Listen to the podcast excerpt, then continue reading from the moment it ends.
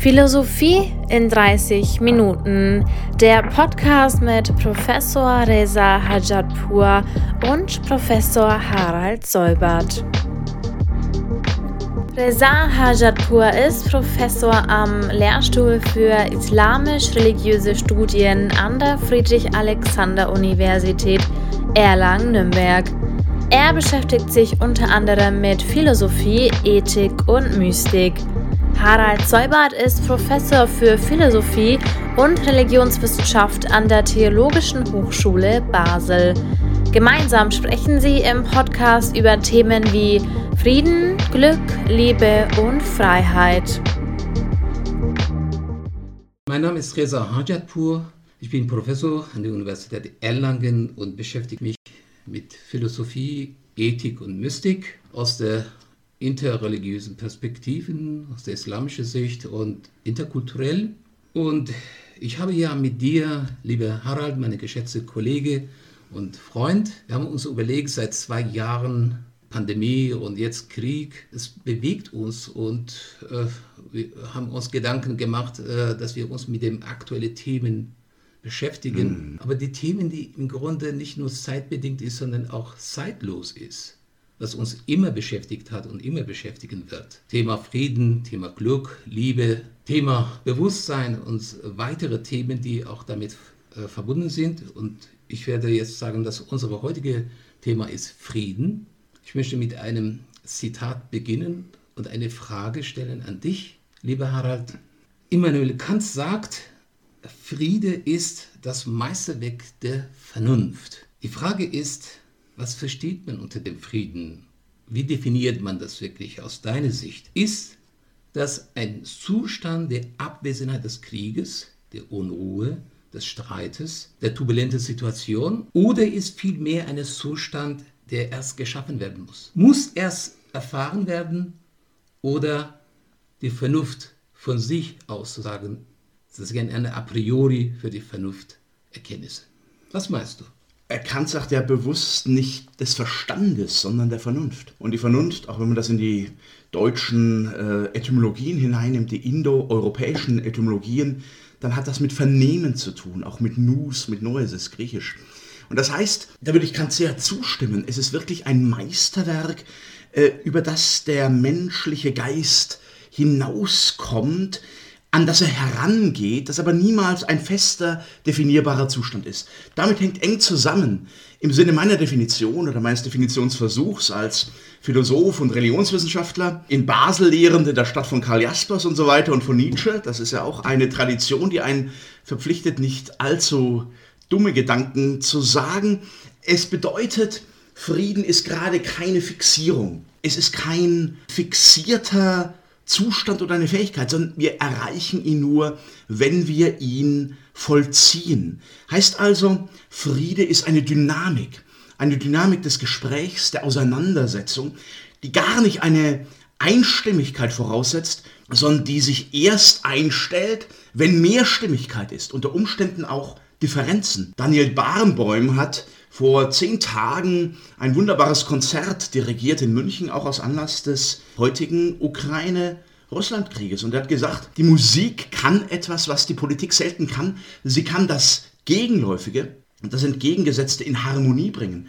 Und das würde ich, lieber Resa, wirklich als ein Definienz von Frieden verstehen. Die Harmonie des Gegenläufigen ist auch nicht ganz originell. Sowas hat schon Heraklit gesagt.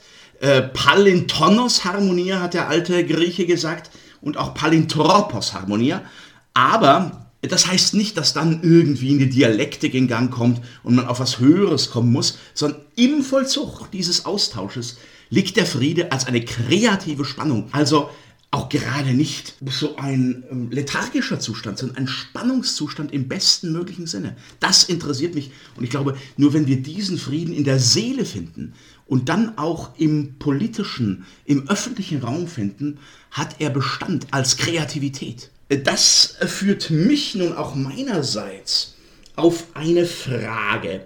Wenn man diesen Frieden denken möchte, man kann ihn vielleicht gar nicht denken, man muss ihn auch empfinden, man muss ihn fühlen, man muss ihn dann schaffen. Haben wir natürlich verschiedene Traditionen. in denen wir und aus denen wir auf diesen Frieden zugehen. Wir sind beide Philosophen, das ist so die Schnittmenge, die eidetische Schnittmenge, aber äh, du bist zugleich Islamwissenschaftler, auch islamischer Theologe in gewisser Weise, Mystiker. Ich bin christlich-jüdischer Philosoph, bin denominationell Christ, aber ich bin sehr stark vom Judentum geprägt. Wie würdest du sagen, kreist sich dieses Friedensverständnis näher ein in islamischen, jüdisch-christlichen Traditionen? Was ist philosophisch daran und was ruht in Traditionen und auch in Religionen? Ja, vielen Dank, lieber Harald. Das ist ein sehr interessanter Begriff, was du gerade verwendet hast, die Dynamik. Ich möchte zunächst sagen, was der Islam darüber denkt. Und Islam, man übersetzt ja den Islam als Frieden, weil man daraus ableitet, diese Begrüßung, Salam. Salam heißt Friede sei mit dir. Man meint, es Islam bedeutet gleichzeitig Frieden. Nein, so ist es nicht.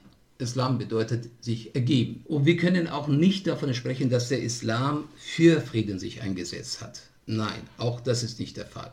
Das ist auch nicht richtig. Richtig ist, dass der Islam sowohl eine Neigung dazu hat, Kriege zu führen, ob es im Namen der Verteidigung ist oder die Durchsetzung des Glaubens ist, aber auch die Neigung dazu, Frieden zu stiften. Mhm. Es gibt sehr viele Versen im Koran, die sowohl für Krieg sprechen, aber auch für Frieden sprechen. Aus der philosophischen Sicht oder mystischen Sicht, das könnte man auch mal kurz erwähnen, dass in der islamischen Welt Frieden ist diese, die Idee der Einheit mit dem Ganzen. Einheit kennt Zwist nicht. Unterschiede nicht. Probleme passieren, wenn es Unterschiede gibt es, Differenzen gibt es. Wobei wir in einer pluralistischen Gesellschaft gerade erst daran arbeiten, dass wir die Differenzen zulassen. Genau. Und trotzdem durch diese Differenzen auch die Harmonie generieren. So, wie können wir das machen? Für mich, Frieden ist kein ideologisches Konzept, kein philosophisches Konzept.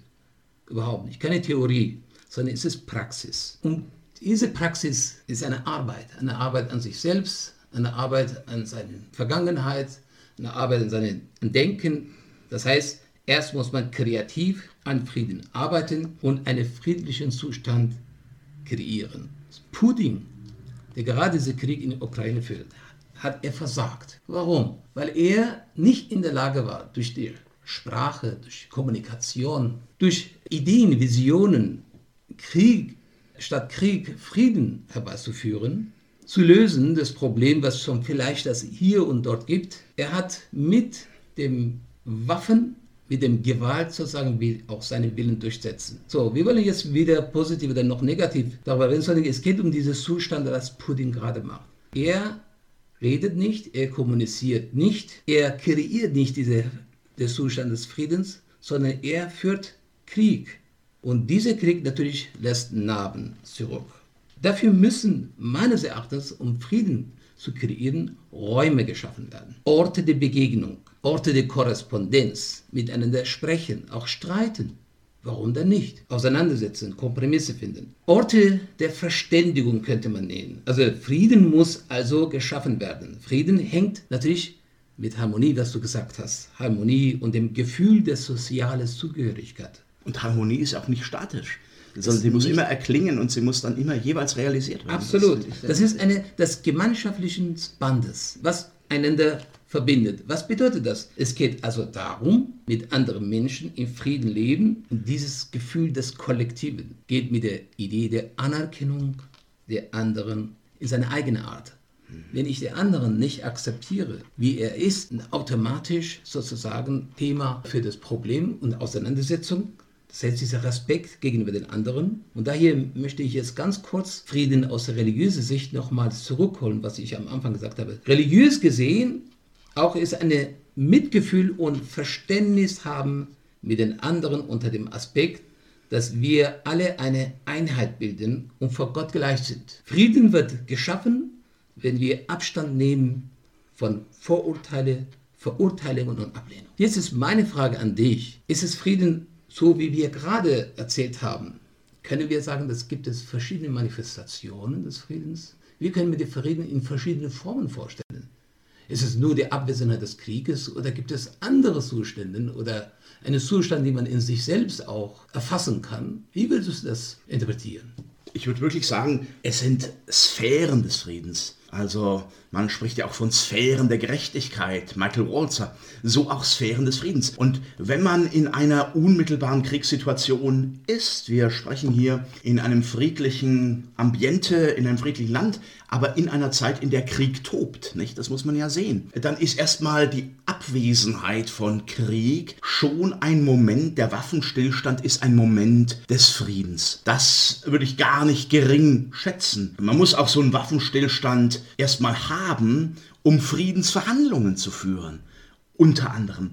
Aber das ist natürlich nicht alles. Es ist eine neue oder andere Dimension, wenn ich in diese Verhandlungen trete. Dann muss ich nämlich auch verstehen, was wäre der Frieden des einen und der Friede des anderen. Das hast du wunderbar definiert. Also ein Kontrakt, ein Friedensvertrag kann ja auch nicht nur eine formale Vereinbarung sein, sondern er muss eigentlich die Partitur einer Verständigung sein für beide Seiten. Man sagt auch, Freiheit ist immer die Freiheit des anderen. Übrigens nicht nur des Andersdenkenden, sondern des anderen, auch in seiner radikalen Andersheit. Und so auch für den Frieden. Das muss für den auch oder für die auch wirklich ein Friede sein, in dem nicht die Potenziale struktureller kommender Gewalt liegen. Und insofern würde ich sagen, das ist dieser, dieser gefühlte, wechselseitige Frieden. Du hast sehr schön, Resa, von der Anerkennung gesprochen. Das ist ja auch ein großes Wort der Philosophiegeschichte, Hegel und Fichte und so, die beruhen auf dieser Anerkennung. Aber das heißt wirklich die Anerkennung auch der radikalen Andersheit. Und im letzten auch der Friede des Täters. Das ist etwas provozierend. Des Aggressors muss auch ein Friede sein, der den Frieden des Opfers nicht ausschließt, sondern einschließen kann. Also das heißt, man muss auf einen Punkt kommen, in dem vielleicht mehr als Schnittmengen, mehr als Kompromisse gefunden werden, indem wir sehen, dass der Friede eigentlich der ideale, der ideale und zugleich der anthropologische Grundzustand ist. Es ist mir klar, dass die Menschen nicht nur von einer massiven Libido geprägt sind, die auch zerstören kann, sondern ebenso von einer Zerstörungswilligkeit. Das war eine Erkenntnis von Freud ganz am Ende seines Lebens, wo er sagt, also der Todestrieb, der ist mindestens so stark wie der libidinöse Trieb. Und es gibt diese Legende von einem, ich glaube es war Kyros, von einem antiken König, Großherrscher, dem gesagt wurde, als er das Orakel von Delphi fragte, was wird geschehen, wenn ich diesen Feldzug mache, dann wurde ihm gesagt, du wirst ein großes Reich zerstören. Aber das Orakel, das sich immer eben orakulös verhalten hat, meinte sein eigenes Reich. Und wenn man das begreift, dass der eigene Krieg auch immer gegen sich selber geht, und der Friede mit dem anderen auch der Friede mit sich selber ist, dann ist man schon sehr weit. Und ich würde sagen, letztlich, was du vom Islam gesagt hast, würde ich sagen, ist auch sehr ähnlich in den Traditionen des Judentums und des Christentums, ja, sehr ähnlich. Das setzt letztlich voraus einen Frieden mit sich selber. Darüber müssen wir vielleicht auch mal nachdenken, wie da die Bewusstseinsdimensionen mitkommen. Also der Friede, sagt auch mal ein ehemaliger Bundespräsident, der Friede ist der Ernstfall und nicht der Krieg. Das heißt aber auch, der Friede ist der erwünschte Zielzustand und nicht nur der Waffenstillstand. Und da gehen diese Sphären des Friedens durchaus in Dimensionen, die die Menschheit bisher sehr selten überhaupt erreicht hat. Das führt mich zu einer Frage oder zu einer Überlegung. Mahatma Gandhi, der dann wirklich ein Friedensmensch war, epochal, religionübergreifend, hat äh, vor diesen Fragen in die Geschichte zurückgeblickt und hat gesagt, History teaches man that history teaches man nothing. Also die Geschichte lehrt den Menschen, dass die Geschichte den Menschen nichts lehrt. Könnte man, wenn man in die Gegenwart blickt, ja durchaus bestätigt finden. Dennoch wäre das ein sehr desillusionierendes Fazit.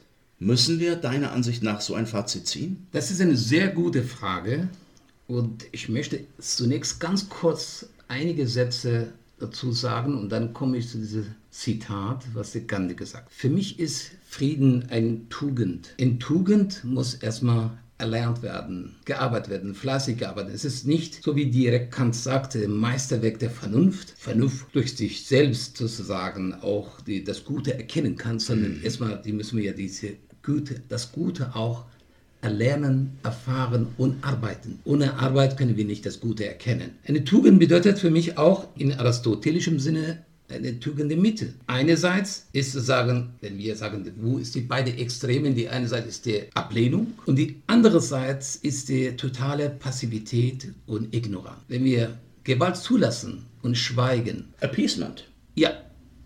Und das lässt auch natürlich niemals einen friedlichen Zustand zu. Und genauso, wenn wir den anderen Extremen ablehnen und die Menschen ein anderes Volk zwingen durch Waffen, durch Gewalt. Also die Frieden ist eine Tugend Mit der Abwesenheit des Friedens, was schaffen wir?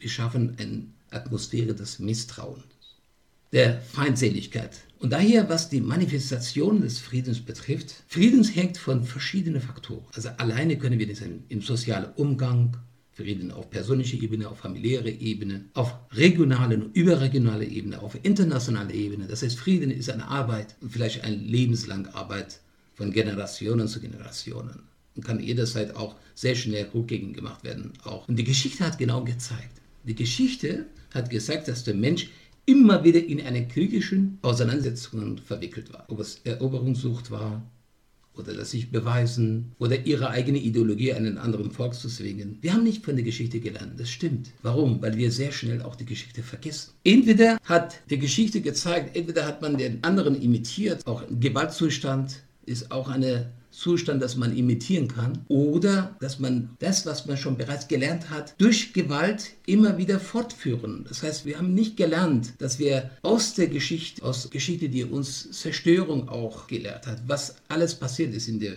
Welt, dass wir daraus lernen, dass wir diese Schauplatz der kriegischen Auseinandersetzungen durch Bemühungen um Frieden, durch Schaffung eines Raumes, wo man Frieden stiftet. Natürlich gab es in der Geschichte auch Bemühungen um Frieden. Nach jedem Krieg gab es immer Bemühungen, um Frieden wiederherzustellen. Warum? Weil der Mensch von Natur aus, meines Erachtens, ist ein friedliches Wesen. Er ist kein kriegisches Wesen. Er hat aber einen Hang dazu, eine Neigung dazu, wenn er seine Grenze erreicht hat, sozusagen auf Gewalt zu greifen auf Waffen zu greifen. Für mich ist eine Begrenzung seine sprachliche Fähigkeit, seine Denkfähigkeit, weil er nicht weiterkommt. Also, was macht er? Er benutzt das, diese Löwenhafte in sich.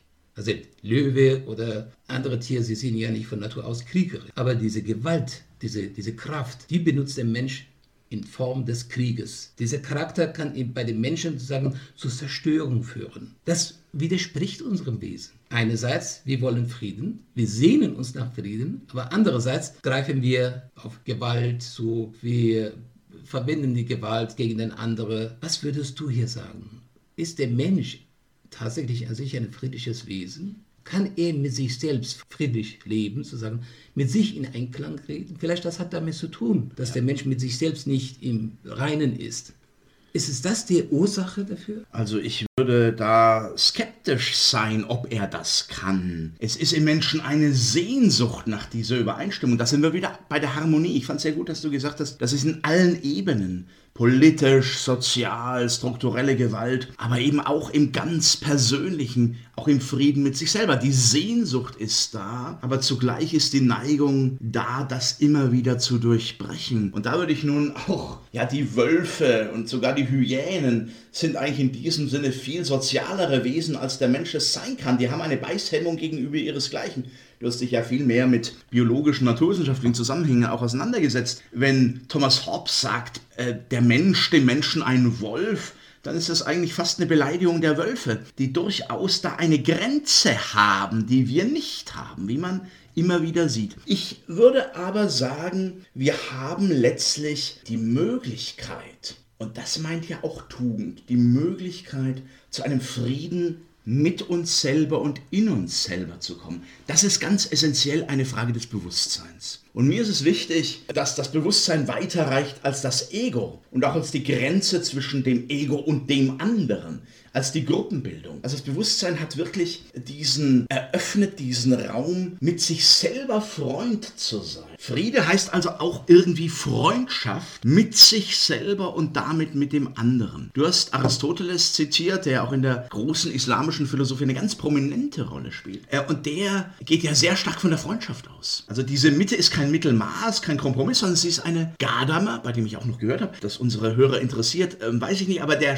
hat das ja wörtlich übersetzt Arete, griechisch, heißt die Bestheit. Und das heißt, das ist eigentlich das Beste, was wir aus unseren Seelen, unseren Sehnsüchten und so weiter hervorbringen können. Und nur wer letztlich in seiner eigenen Seele diesen Frieden kultiviert, immer Übung, ganz wichtig, da stimme ich voll zu, der kann auch Frieden mit seinesgleichen und seines anderen gewinnen. Mir hat gerade eine Lektorin ganz als Sprachfehler angestrichen, dass ich seines anderen und ihres anderen geschrieben habe in dem Aufsatz. Aber ich glaube, es ist wichtig, weil wir sind zwar eine Menschheitsfamilie so, aber dennoch ist da sehr viel Andersheit. Und äh, diesen Frieden kann ich gewinnen, wenn ich sehe, dieses andere Wesen, dieses andere menschliche Wesen in seiner Größe, aber auch seiner Verletzlichkeit ist wie ich und ist doch anders. Also dieses dieser Bewusstseinszustand, der ist letztlich der Schlüssel. Und das ist so Bewusstsein eben nicht nur eingekapselt, in sich selber kreisend, sondern die Alterität, die Intersubjektivität, das Gespräch, er gehört ganz wesentlich ins Bewusstsein. Das Bewusstsein hat Fransen, es hat offene Zeiten, weil der Mensch eben ein offenes Wesen sein kann. Im Dialog, aber auch in der Transzendenz. Und wenn wir das gewinnen, auch in der Selbstinfragestellung, dann kommen wir dem Frieden näher. Ich habe viel Joseph Beuys gelesen. Der sagte einen merkwürdigen Satz. Friede kommt nur aus dem Ideenkrieg mit sich selber. Also interessanter Satz. Weil das heißt irgendwie, in mir selber sind auch fragwürdige Dinge. Mit denen muss ich kämpfen, um zu einem Frieden zu kommen. Das konkretisiert in einer gewissen Weise diese Übung. Und ich glaube, da kann man sagen, kein Status, kein Zustand, aber eine Bestheit oder der Weg dorthin. Frag ich mich auch nochmal, wie ist es denn mit uns? mit dieser Menschheit. Ich könnte auch nochmal das Schema Israel anzitieren, dieses Gebot äh, für die Juden. Da heißt ja, du sollst Gott lieben von ganzem Herzen, von ganzer Seele und mit allen deinen Kräften und deine Nächsten wie dich selbst, kann man übersetzen. Man kann aber auch übersetzen, denn er ist wie du aber er ist wie du ganz anders. Das ist eben sehr interessant. Und äh, jetzt auch nochmal an den naturwissenschaftlich sehr bewanderten Philosophen. Forderst du ja auch immer, zu Recht, da habe ich auch durchaus noch Nach Nachholbedarf. Wie ist es denn denn, der Mensch ist einerseits ein biophysisches Wesen mit Fluchtreflexen, mit ähm, Kampfreflexen. Es gibt vielleicht auch noch eine Mitte. Äh, und dann hat er diese Seele, diese Möglichkeit zur Empathie, auch diese Vernunft vielleicht, diese vernehmende Vernunft. Wie stellt sich denn da so zwischen dem Naturwesen Mensch und diesem transzendenzfähigen Wesen Mensch Friede ein? Sind wir in der Dualität mit uns selber oder kriegen wir das irgendwie zusammen? Tatsächlich leben wir in einer Dualität. Generell das einerseits der menschliche Geist und andererseits der menschliche Körper und das Bewusstsein, was du schon bereits sehr äh, gut dargestellt hast. Bewusstseinsebene und ich denke, dass generell auch die Evolution, die wir, darwinistische Vorstellung von der Evolution gesprochen haben, für mich ist eine Evolution des Bewusstseins. Ja.